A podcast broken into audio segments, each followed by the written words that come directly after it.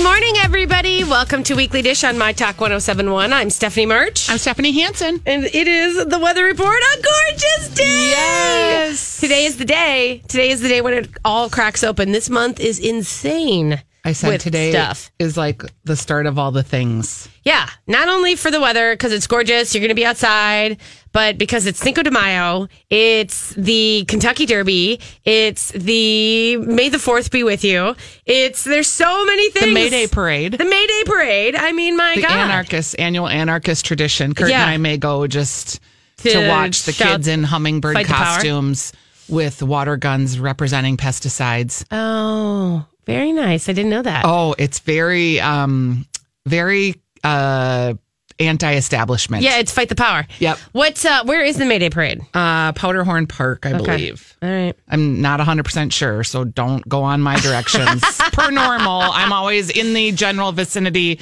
not exactly spot on. Got it. Got it. Okay, that makes sense. Um, well, there is, yeah, there's like, you know, as far as it being the beginning of sort of May happens to be, in my mind, the perfect month for kind of events and social activities because it's warm enough out. People are wanting to get, you know, cut loose. You don't have to worry about snow and kind of blizzards. There's no bugs. You know, yet mostly. Yep. And it's, uh, but there's still, you know, it's not like vacation time because as soon as school lets out, everyone starts to go on vacations. So this is why there's so many things going on in the Twin Cities right now, I think. Yeah, it's and it's a fun time if you get the good weather. Everybody just wants to be outside, right? Yeah. Getting out in their yard, and I saw two ladies sitting on their Adirondack chairs in the middle of their yard with their glass of white wine Yeah. yesterday on Summit Avenue. Yeah. the flowers are coming up. Yeah, the dogs of- are even like, oh my gosh, every smell all smell all the people, smell all the people. Yeah. it's very exciting. They've been like stuck inside. I love it. Uh, and speaking of like summer festivals, uh, apparently Grand Old Day is back on. I think Melvin Carter listens to the Do you weekly think- dish, Stephanie. I think there's a possibility that someone may have pointed it out to him. Hey, Melvin. I just don't think he's sitting here with his cup of coffee this morning going, What are the ladies talking about today? you just never know. You don't know, but you never know. So he, so basically, what happened? They basically said it's back on. I mean, Yes. like the Um, same thing that was going to be. Yes, they got together apparently as a business association, and Melvin Carter did attend the meeting to give him his props. Um, and they had some angel investor that came to the table with some money. Okay. They decided to keep on with the advanced wristband sales, and they were able to generate seventy five thousand of the hundred and fifty supposedly that it takes to put it on. Yeah. Um, I'm sure some of the bars contributed to that. That that was a gigantic day of profit for most of them Yeah. and you know they were trying to do it on their own. And and this was all spurred on by grand old day anyway. Two community citizens that lived in the area. One happened to be the ashley lemay the daughter of the tavern on grand owner that just was like well we can do this. Mm-hmm. And they started out and they were starting to plan it at the folks at the lex.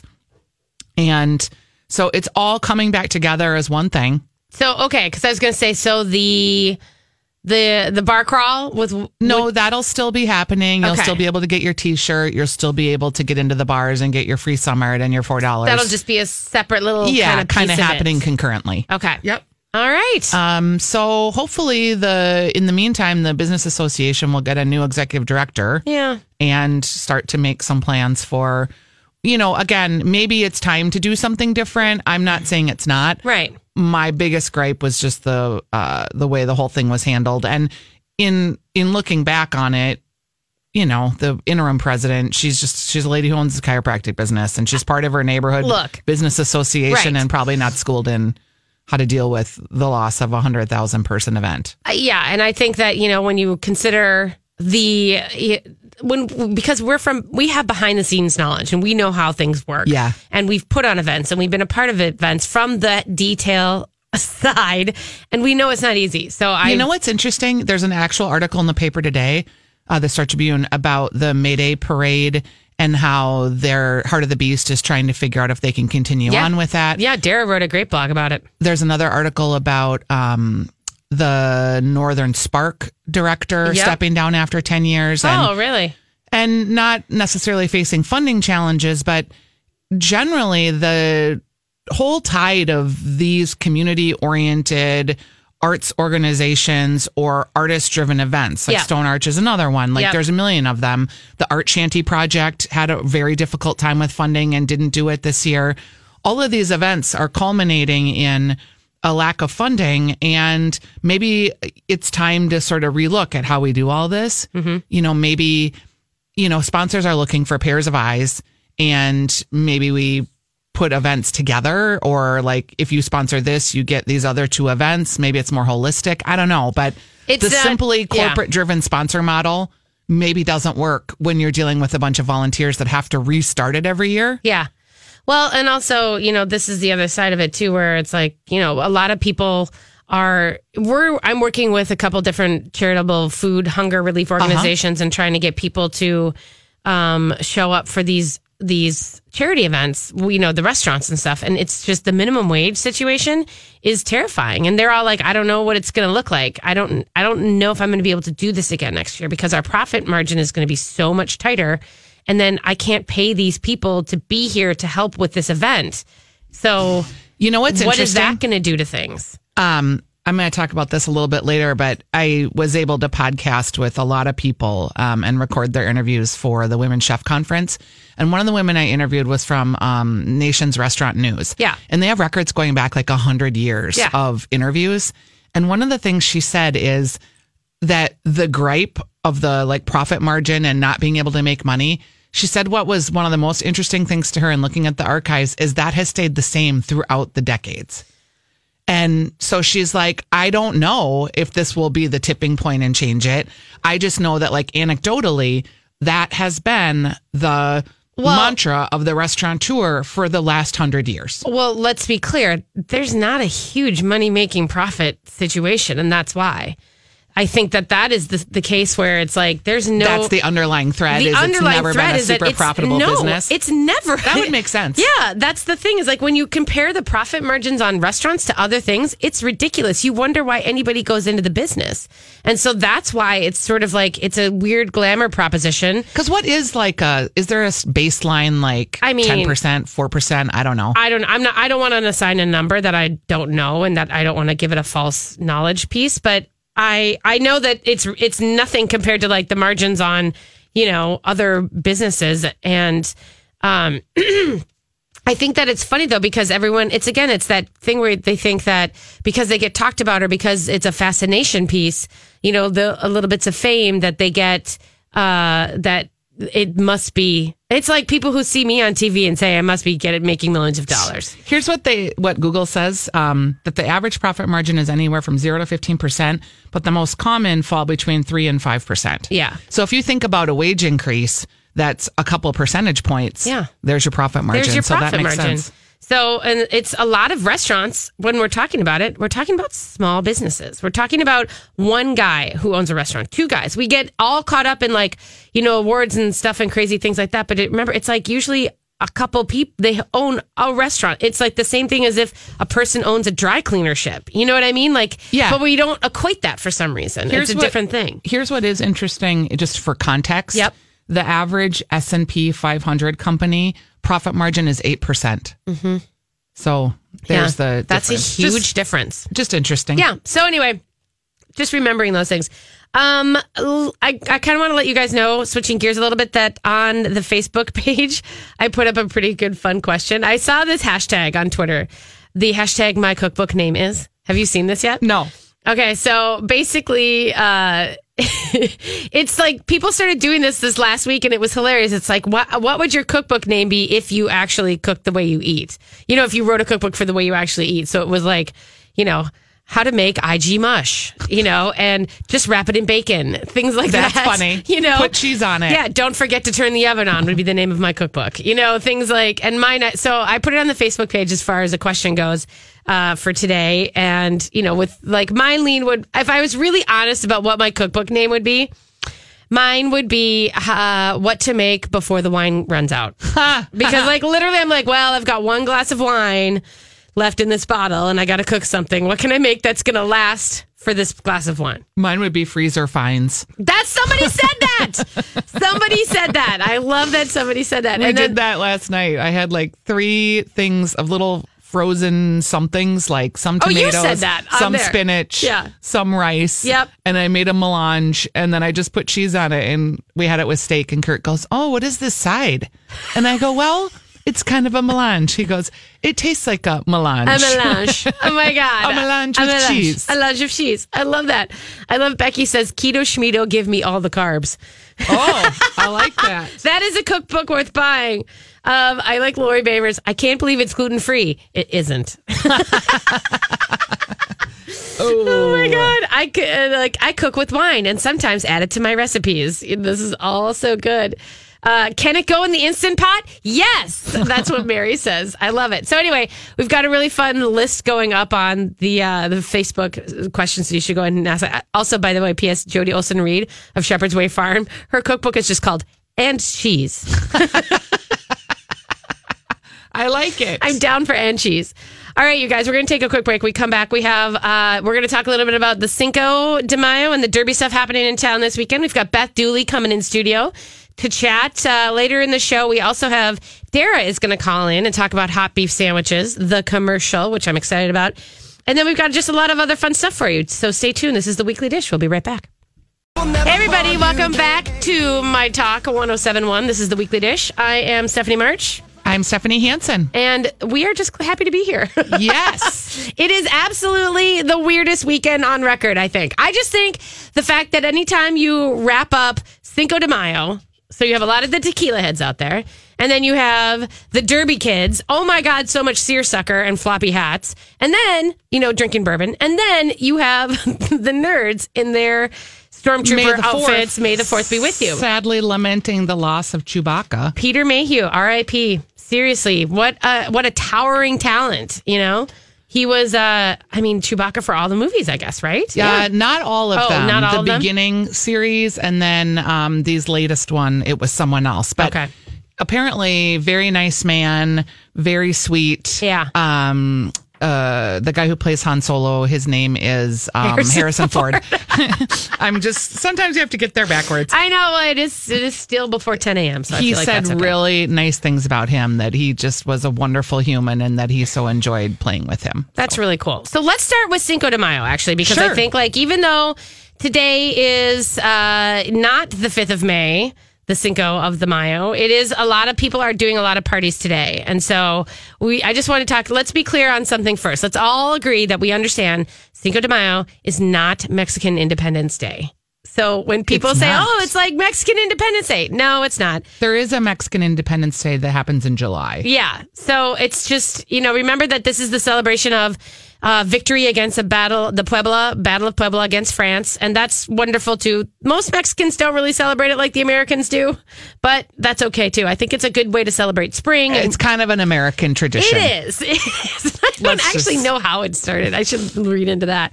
But nonetheless, lots of good things happening around town. And, and plenty of Mexican areas are just sort of using it to celebrate Mexican heritage, which I'm down for. So the, the number one place you want to go if you're really wanting to dig into uh, Cinco de Mayo is to go down to West Side in uh, St. Paul. And, you know, on Cesar, Cesar Chavez Drive, where El Burrito Mercado is, of course. And, you know, all the great, you know, there's a ton of great restaurants down there and a lot of family run joints. And they are having a massive party today. I mean, from I think, I think we missed the parade. I think maybe the parade is happening right now as we speak. So fun. I know, but they've got, you know, they've got food stands, they've got music stands, they'll be dancing, uh, live music, all car shows, the whole thing. Here's my favorite part of West Side um, uh, Cinco de Mayo. Are you ready? yeah. La Lucha Libre. They have the Mexican wrestlers Oh, okay. with the masks on and all the dramatics and all the flair and all the live wrestling of La Lucha Libre. That's and I would totally go and grab, and they have got a margarita and cerveza, uh, beer gardens and all the rest. And so go, you know, and go eat some elote behind El Burrito Mercado, some of the corn. Live what I would say. music. Yeah. Lots of good things for that. Yes. Um, for other things, Pajarito, uh, you know, we put that up on the Facebook page because they're friends of the show. Um, they are having a big party at, from 1 to 10 p.m. today. Rain or shine, but I think it's going to be gorgeous.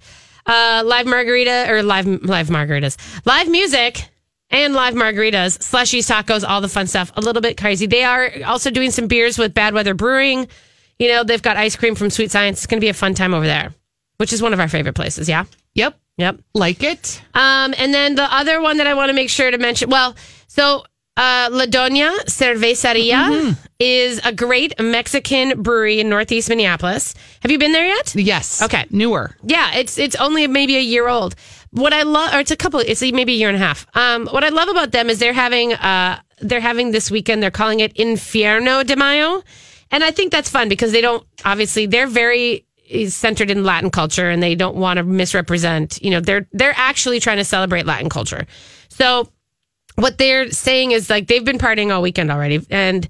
Uh, today, I know that they have uh, a lot of soccer matches, football. They've got taco parties. They are doing uh, salsa dancing tonight, which is fun. They're they are being a part of the Star Wars party though. Like they are doing May the Fourth today, and it's basically fifty dollar prizes for best and worst costumes of Star Wars stuff, which I think is fun. Fun, yeah. And then tomorrow, Does that? That's really interesting, Isn't isn't, that it? interesting? That so you'd think like, oh, Cinco de Mayo, but because it's not rooted in their real traditions Yeah. necessarily, they're doing a little bit, but But then on Sunday, which is actually Cinco de Mayo, they are doing something that I really love. That they are they're still having tacos and mango micheladas. I mean, they're still having fun. They've got the three v three football league going on, which is in front of their thing. But then what they're doing is they're kind of doing this thing called no sombreros, no fake mustaches. Like they don't want to characterize you know Mexican and Latin culture, and so they're saying let's do this. Uh, let's do this thing where we talk about um, they they have classic Latin movies playing. It they it, the word is Latinx, I think. Do you guys know? Is it, lat- you call it Latinx? Yeah. So, which is they don't want to assign the O or the A on the back of it. They just want to like they want to take the gender out of it because Latino is a man, Latina is a is a woman. So they've so the the sort of the word that I think that they want people to use, and I didn't want to say it because I don't know if I've I didn't know if I was just saying it right. But Latinx is the way that they kind of uh, want to go forward, and they're they're having a DJ. They're doing they're screening Mi Vida Loca, which is a great movie, you guys, to go see. Born in East LA. They've got a lot of great things going on. So instead of it just being about put on your sombrero and shake your maracas, they're doing they're trying to respect their actual traditions, which I really appreciate. So I want you to go see them if you can. Also, by the way, their lager beers are spectacular. yeah, they have a new one that they're collaborating with Finnegan's apparently. Yeah. Oh God, I forgot completely about that to put that in there. Hmm. Okay. Also, just letting you know if you're thinking about today and you're out in the Wayzata area, I mean, I will be at Baja Haus emceeing the Taco and Tunes burrito eating contest. Oh, that'll be fun. what time will you be out there? Oh God, I'm not even sure. I got to call Billy and find out what when I'm supposed to be up and you know and, and kind of on the show. But like that's the deal, and that's a good time. You know what I mean? And the fun part about that is right down the street is the landing doing their derby party. So it's going to be like a mess of tequila and burrito situations happening on one side, and then down the landing down the, the street, classy hats. it's going to be classy hats and seersucker, and it's going to be hysterical. Now your sister's at the derby. she is, yes. Is she going to Uh, report back? She will. It's raining out there today and was raining yesterday. Um, she said that it just looks beautiful. That Yeah. the flowers and Oh, Kentucky. that the houses and or excuse me, the hats and the outfits that people are wearing. Um, I'm a little disappointed in my sister. She last year stressed out over her outfit. She bought a dress and the hat. She wore the exact same thing this year. I'm like, oh, You know cheapskate. She Cubby didn't want to buy a lane. new hat. She Yeah. knows her lane, man. She felt good in it. I applaud her for She's that. like, well, I only wore it once, so I may as well wear it again. So that was kind of funny. that is pretty good. But And yeah, just beautiful. a stuff. And for as far as events for that goes, you know, I mean, the Derby is the, the actual race happens at like five forty seven or fifty. It's like five forty five or something. Two minutes. It's two minutes of sports. That's what we're talking about today. It goes fast. It goes fast. There's a horse that I have ten dollars on to win, place, or show through the generosity of my sister's betting hand. Okay. Um, called Champagne All Day. Oh, that's I was like, that was designed to get the ladies' dollars. Let Yeah, me just tell you what. That was ingenious marketing right there. Yeah, so I was like, okay, put ten dollars on that, win, place, or show. Win, place, or show. So That's, like, what could you how- win? Like how much could you? It depends on the odds. You don't know. Maybe you know anywhere from twenty to hundred bucks, probably. Right. Could be more though. Could be more. Well, if you are looking for Derby fun today, definitely check out Betty Dangers. Of course, they have their Derby Derbutante party, which is like a debutante party, which is sort of insanity. And I will tell you, I think that the costumes will be best there because people go crazy and glue like whole animals to their head. I'm just like, That's fun. Go for it. You know what I mean? If you're going to go big, go big. Uh, and then, of course, the University Club. We have to shout out to our buddy uh, Todd Walker, who will be kind of hosting the Is he University Club. it? Yeah, are you gonna? It's your club. Are you I going? no, I the office there. They were like, "Are you coming?" I was like, "No, I don't think so. Maybe though.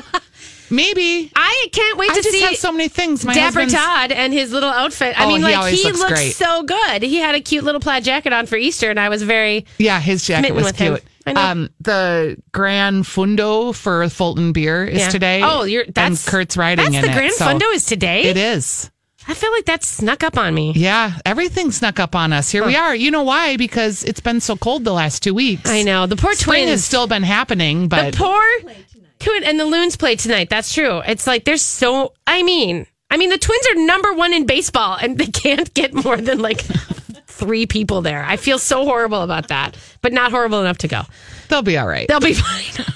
They're a bunch of millionaires running around a circle. Okay, anyway, They'll be fine. Uh, we're gonna take a quick break, you guys. When we come back, we Did you just Beth- describe baseball as a bunch of millionaires running around in a circle? It's so true. Hysterical. It is true. That is that is the essence of the game. I'm there for it. Okay, we're gonna take a quick break. When we come back, we have Beth Dooley here. We'll be right back. Welcome back to the Weekly Dish. I'm Stephanie Hansen. Hey, Steph March. And we are here with Beth Dooley, who is our guest, who has written yet another fabulous cookbook with her co-author. Is it Mette? Meta. Mette. Mette. She's amazing. Um, yeah. We gotta have her on sometime with Yeah. because you guys have worked on a lot of cookbooks together, haven't you? collaborate really well. She's lovely. And then our food stylist, Abby Wyckoff, is amazing. So it's really fun. It's a team thing. I like it. Yeah. Uh, how many cookbooks have you written now, Beth? Um, well, the ones I've participated in, some of them I've done on my own, and some of them I've done with other people. Uh-huh. About 10. Oh, that's a lot. Uh, this crazy. cookbook is called Sweet Nature, a cook's guide to using honey and maple syrup. We have such a rich tradition of honey and maple syrup um, in Minnesota. What was it that you decided that now was the time to write that particular book? Well, you know, we sort of led up to it. I mean, Mette and I began, the first book we worked on together was the Farmer's Market Cookbook. Uh-huh. And that was so much fun. And we realized at that point how well we worked together.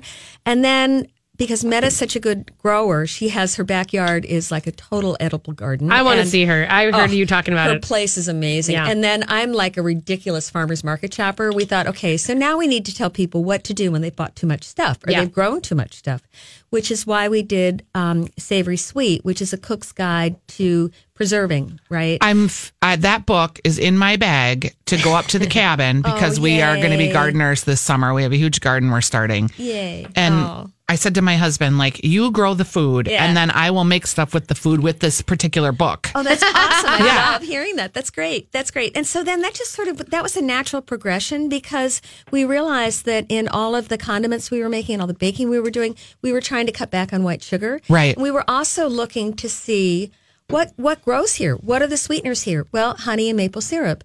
And so we started to get really interested in using those instead of using white sugar. Yeah. Not only as a sweetener, but also as a condiment. Yeah. Because you guys know that anything that's sweet or that has these different sort of nuanced flavors really brightens a dish. So we wanted to sort of call that out to people as well. So you brought um, some honeys here today. Obviously, we have a lot of uh, wonderful honey farmers in the Twin Cities.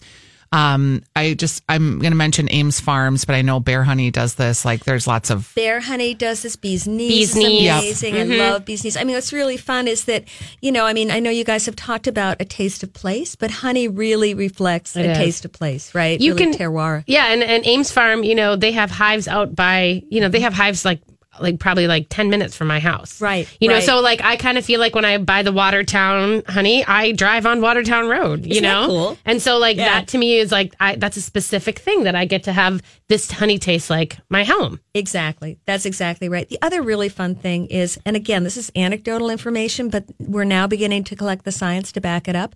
People that have allergies this time of Yeah. year swear mm-hmm. that if they eat the honey that comes from their region, they feel much better. Yeah.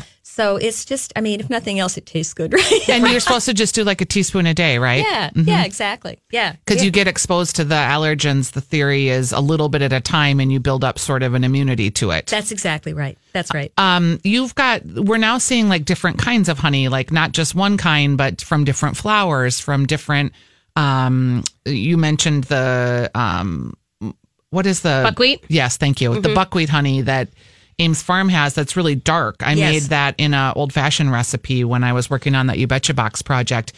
Different honeys taste really different. They do. They really do. And that's the fun of it is go to the farmers markets because a lot of our honey producers are there or to the food co-ops. A lot of them are there showcasing their different varietals. Yeah. And so the honey is going to reflect the flowers that the bees have been eating, um, which, you know, and there's also a season to honey. So right now, dandelion, we're starting to see dandelion honey, which is delicious, but Yeah. it tastes a little bit like dandelions, Yeah, right? it does. I mean, it's sweet, but it's got that sort of bitter finish to it. And then um, one of my favorites is locust honey, which comes from the locust flower. It's very delicate and really mm-hmm. light. What would you mm-hmm. use the locust honey on? You know, I would use it just in things where you can really taste it. So maybe just drizzle it over a scone, or maybe just even um, over a little bit of very light yogurt, mm-hmm. so you can taste those flavors coming through. And the thing about these honeys, about the different varietals, is that those are raw honeys because once you heat honey, which you lose the different nuanced flavors, then that to me is a different purpose honey. That's the honey you use for cooking with or for baking with because it's already been heated. it's and, already been yeah. heated and it's going to be less expensive.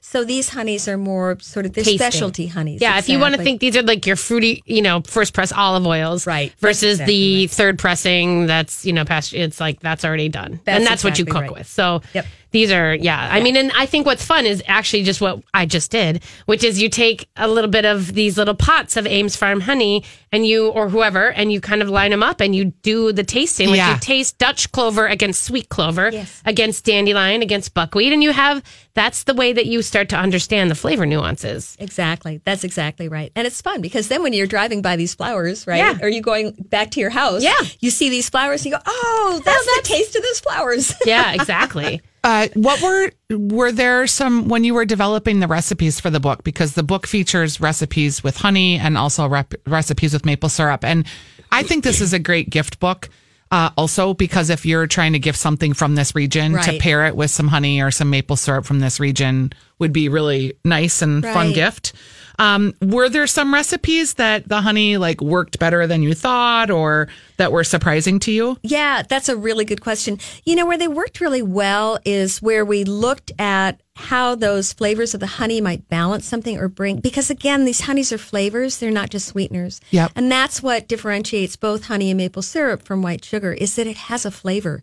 And so in my mind, you use less of it.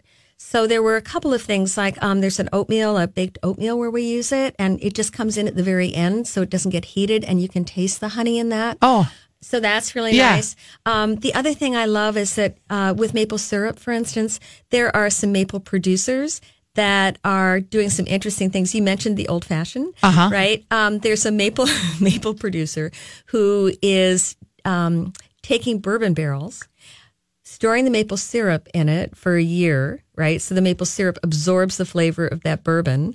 And then once they tap the maple syrup off, that barrel goes off to a beer maker and they make a maple bourbon stout, right? Yeah. And so, you know, there are all these things. So try. is that Viennese trees? Yes, yes, exactly. That They're maple syrup is great. It's really great. And so that maple syrup, I wouldn't use that necessarily in baking or cooking. I would use that for an old fashioned, Yeah. or I'd use it to drizzle it over vanilla ice cream or something like that. It's really a flavor of its, you know, it's a food unto itself, right? um, my husband is a very finely tuned machine. and uh, he was having trouble sleeping and he realized he'd been making his own simple syrup for old fashions with oranges. And he realized that he was really eating a lot of sugar kind of right before bedtime. Yeah. And it was giving him the leg jitters. Mm-hmm. So I've been trying to convince him, I'm like, just swap out, use maple syrup instead. There's not as much concentration of sugar as a simple syrup. You know, that's a really good idea because actually maple syrup has a lower glycemic index. Yes, Yep. that's what I was going to say. Yeah. It's more, it, it affects your body differently. Exactly right. We absorb it differently. Yeah. The other nice thing is I've been using a lot of if you want to get into baked goods, if you want to cut back on this the um, sweet and bake things like brownies or pound cakes or things, the uh, maple sugar is a fabulous substitute, and it's really easy to work with because you're just substituting one to one. Right. And it's great. And again, you get that nice sort of maple flavor. It's not too dominant Right. but it still adds just another level of flavor. And because of that, I find that I can cut back on the amount of sugar in baking recipes Yeah. by about a quarter of a cup. I do that too. Where do you find the maple sugar? They have it in bins in the co-ops. Okay. Yeah, you can buy it in bulk. It's not that expensive. It's more than white sugar, but you can also get it at farmers markets. Okay. And if you think, I think like sometimes if you're doing, uh, you know, per project, if you're just going to go get, you know, if you're buying flour for a project, then you just go buy a little bit of maple sugar too, along with it, so that so that you don't have to necessarily have it stored and it gets, you know, you have to worry about it. Not worry about it, but you know what I mean. Sometimes the clumping and everything else gets Yeah, a little bit yeah, wonky. Yeah, and it is. I mean, it. You know, again, it's it's not a terribly refined product. Right. So if you find that it's too clumpy or it's sometimes it's too granular, I found. Yeah. Put it in the Cuisinart and just Oh grind it yeah, up. that's a good idea. Yeah. I just want to rub that on some salmon.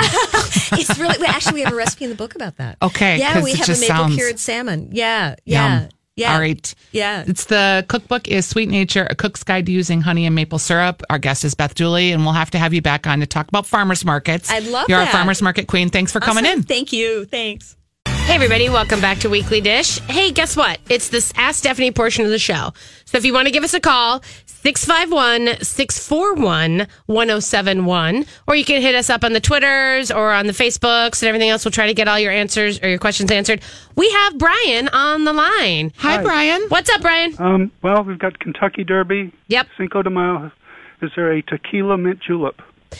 Uh, I mean, I think you can go ahead and do that. there are no real rules about that. I think if you put tequila with mint and a little bit of, uh, you know, some sour, I would be down for that. That's kind of like a little minty margarita. So ever so often, Kentucky or May fifth is on a Saturday. Last year it was, I believe. So Yeah. Here you go, friend. They say that you can muddle pineapple and mint leaves, and then you fill the cup with crushed ice and stir with tequila, lime juice, and a little agave or honey and pour over the ice. That sounds good. That's it. I'm yeah, down. delicious. All right, have fun, Brian. I mean, honestly, that is a good thing. Well, and I, why not? You know? Yeah. I mean, the thing about, uh, well, if you think about, there's, you know, there are some bourbons that are kind of smoky. You know, if they, if they, if they decide to, you know, do some smoked stuff to it, and so why wouldn't you use like mezcal? I would do mezcal and mint. You could. That would be a smoky mint situation. Pineapple mint julep margarita sounds delicious. By Yeah. the way, have you had like a real? I'm sure you have. Like a what do they call it? The mint julep.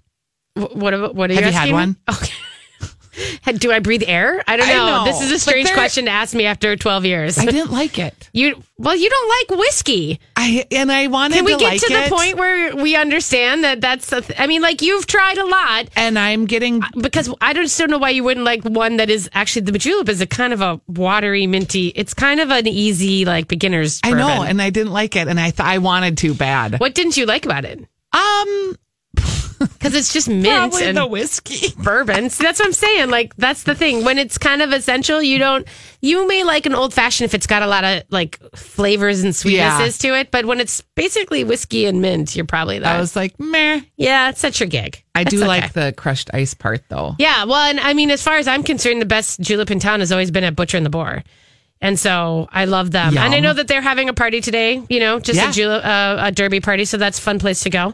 Uh, we got a couple questions, but if, again, if you guys want to call in 651 641 1071, uh, we are open Brian and ready broke the you. seal. Thank you, Brian. Thank you, Brian. Um, so here we have someone who is looking for. Uh, I'm organizing a sing a girls' day out in Waconia in a couple of weeks. Any suggestions for a place to do a fun lunch? I uh, I looked. Did you have to Google her. that? I did, but I knew that Lola's was, I was out impressed there. with you. Re- I was going to review your. my yes, Check. Yeah. I knew that Lola's was out there, Yep. so I had Lola's that. Lake House. But then I was like, oh, what else? And there's a place, a brewery out there called the Iron Tap. It's not a brewery, but it's a it's a it's a pub. Okay, Yeah, that has 32 beers on tap, Yeah. and I thought that might be a fun place to stop. There is a brewery across the street from it called the Waconia Brewing Company. See? so there's that. but also, I would say uh, you could also go to Sovereign Estates, you know, which is the winery out there. And what's great about them is that they have a kitchen, so you can get pizzas and you can sit among the vines. If you're doing a girls' day out, that's kind of what Waconia girls do. They uh, they hit like, and you can go to Schram Vineyards, play bocce, and and do that. How far is Waconia from the Twin Cities? Well, I mean, it's it's not that far. I mean, it's about probably 40 minutes. Okay, It's only like bad. maybe 15, 20 minutes for me. All it's right. like 20 minutes for me, and I'm on the west side. Okay. So if you're on the west side, it's pretty close. If you're on the east side, it's like it's like me going to Stillwater, basically. Yep. So that's kind of the deal I think about it. But yeah, lots of great stuff. Here's the other fun thing about Sovereign Estate: they are importing. Um, they're bringing in goats to manage the buckthorn. I like So that. Just hanging out, there'll be little goats running around eating the grass and the buckthorn. I think that's fun. Um, this question made me laugh. She said, Is there a chance? This is from Mary. Is there a chance that we can make jerky in an instant pot so we both can get something we want? My husband has been wanting to make jerky and get a dehydrator, but I've been wanting to get an instant pot, and we don't really have a lot of room for more gadgets. If it's not possible, is there a recommendation that you have for a good dehydrator? I did find some jerky recipes um, for the dehydrator. Does that work just as well? Did you Thank you research for any this? advice. Did you look it up? I mean, the instant pot is pressure cooking. You're not going to make jerky with a pressure cooker because it's moist heat. so that's not gonna dry things out. That's what jerky is, is dried out. so if he wants the jerky and you want the instant pot, you're going to have to come to some sort of compromise. Yeah. I mean, but here's what I think. If you have an oven, you can dehydrate. Like that's kind of the deal. That's right. So you don't You need just- a you dehydrator. need a you just need the instant pot. Yeah, the instant pot cures a bunch of ills and ails, you know. And I think dehydrator, you can definitely. I mean, it definitely is a long process, and you're gonna have your oven on all day. And but it's at 200 or maybe lower, so that it's a different sort of setting, so it won't be so hot. I don't know. I just I would rather go instant pot, but just call us biased. Let's be honest about that. Um, yeah, there's. I think that also someone was asking about uh, suggestions for the instant pot cookbook, suitable for beginners as well as picky eaters. And we always say Melissa Clark's Dinner in an Instant is the best way to start. Yeah, I think that's a great cookbook. It's comfort food. It's not too complicated. 651 641 1071 if you want to call in and ask us any questions. We are here for you. Right. Um, okay, we have another one about dinner saying I need restaurant dinner ideas for Saturday, May 25th uh, for seven people. I'd like to go to dinner after my daughter's dance performance, which will end between three and four at the Cowles Center downtown Minneapolis. Um, so this was a, okay. So we can go northeast, North Loop, wherever really we live in Richfield, so we don't want to head to Minnetonka. I was hoping for young Joni, but 30 days out, we could only get a reservation at 11 p.m. That happens. Um, it's a mix of adults, grandkids, and a 12 year old kid who likes food. Um, and then she's going to be 50 in May 27th and was hoping for something with great food to drink and celebrate me too. Oh, that's very sweet. Um, okay, so seven people, May 25th, downtown Minneapolis. I mean, if you're saying. or North Loop. Yeah, and it's but I mean it's like uh 5 p.m. She's like, if her dance will end between three and four, that's kind of early. Uh-huh. I would think you'd be able to get in in places, and maybe they won't hold your. Re- I mean, I would say that if you really want to try Young Joni, you could probably go. I would call them.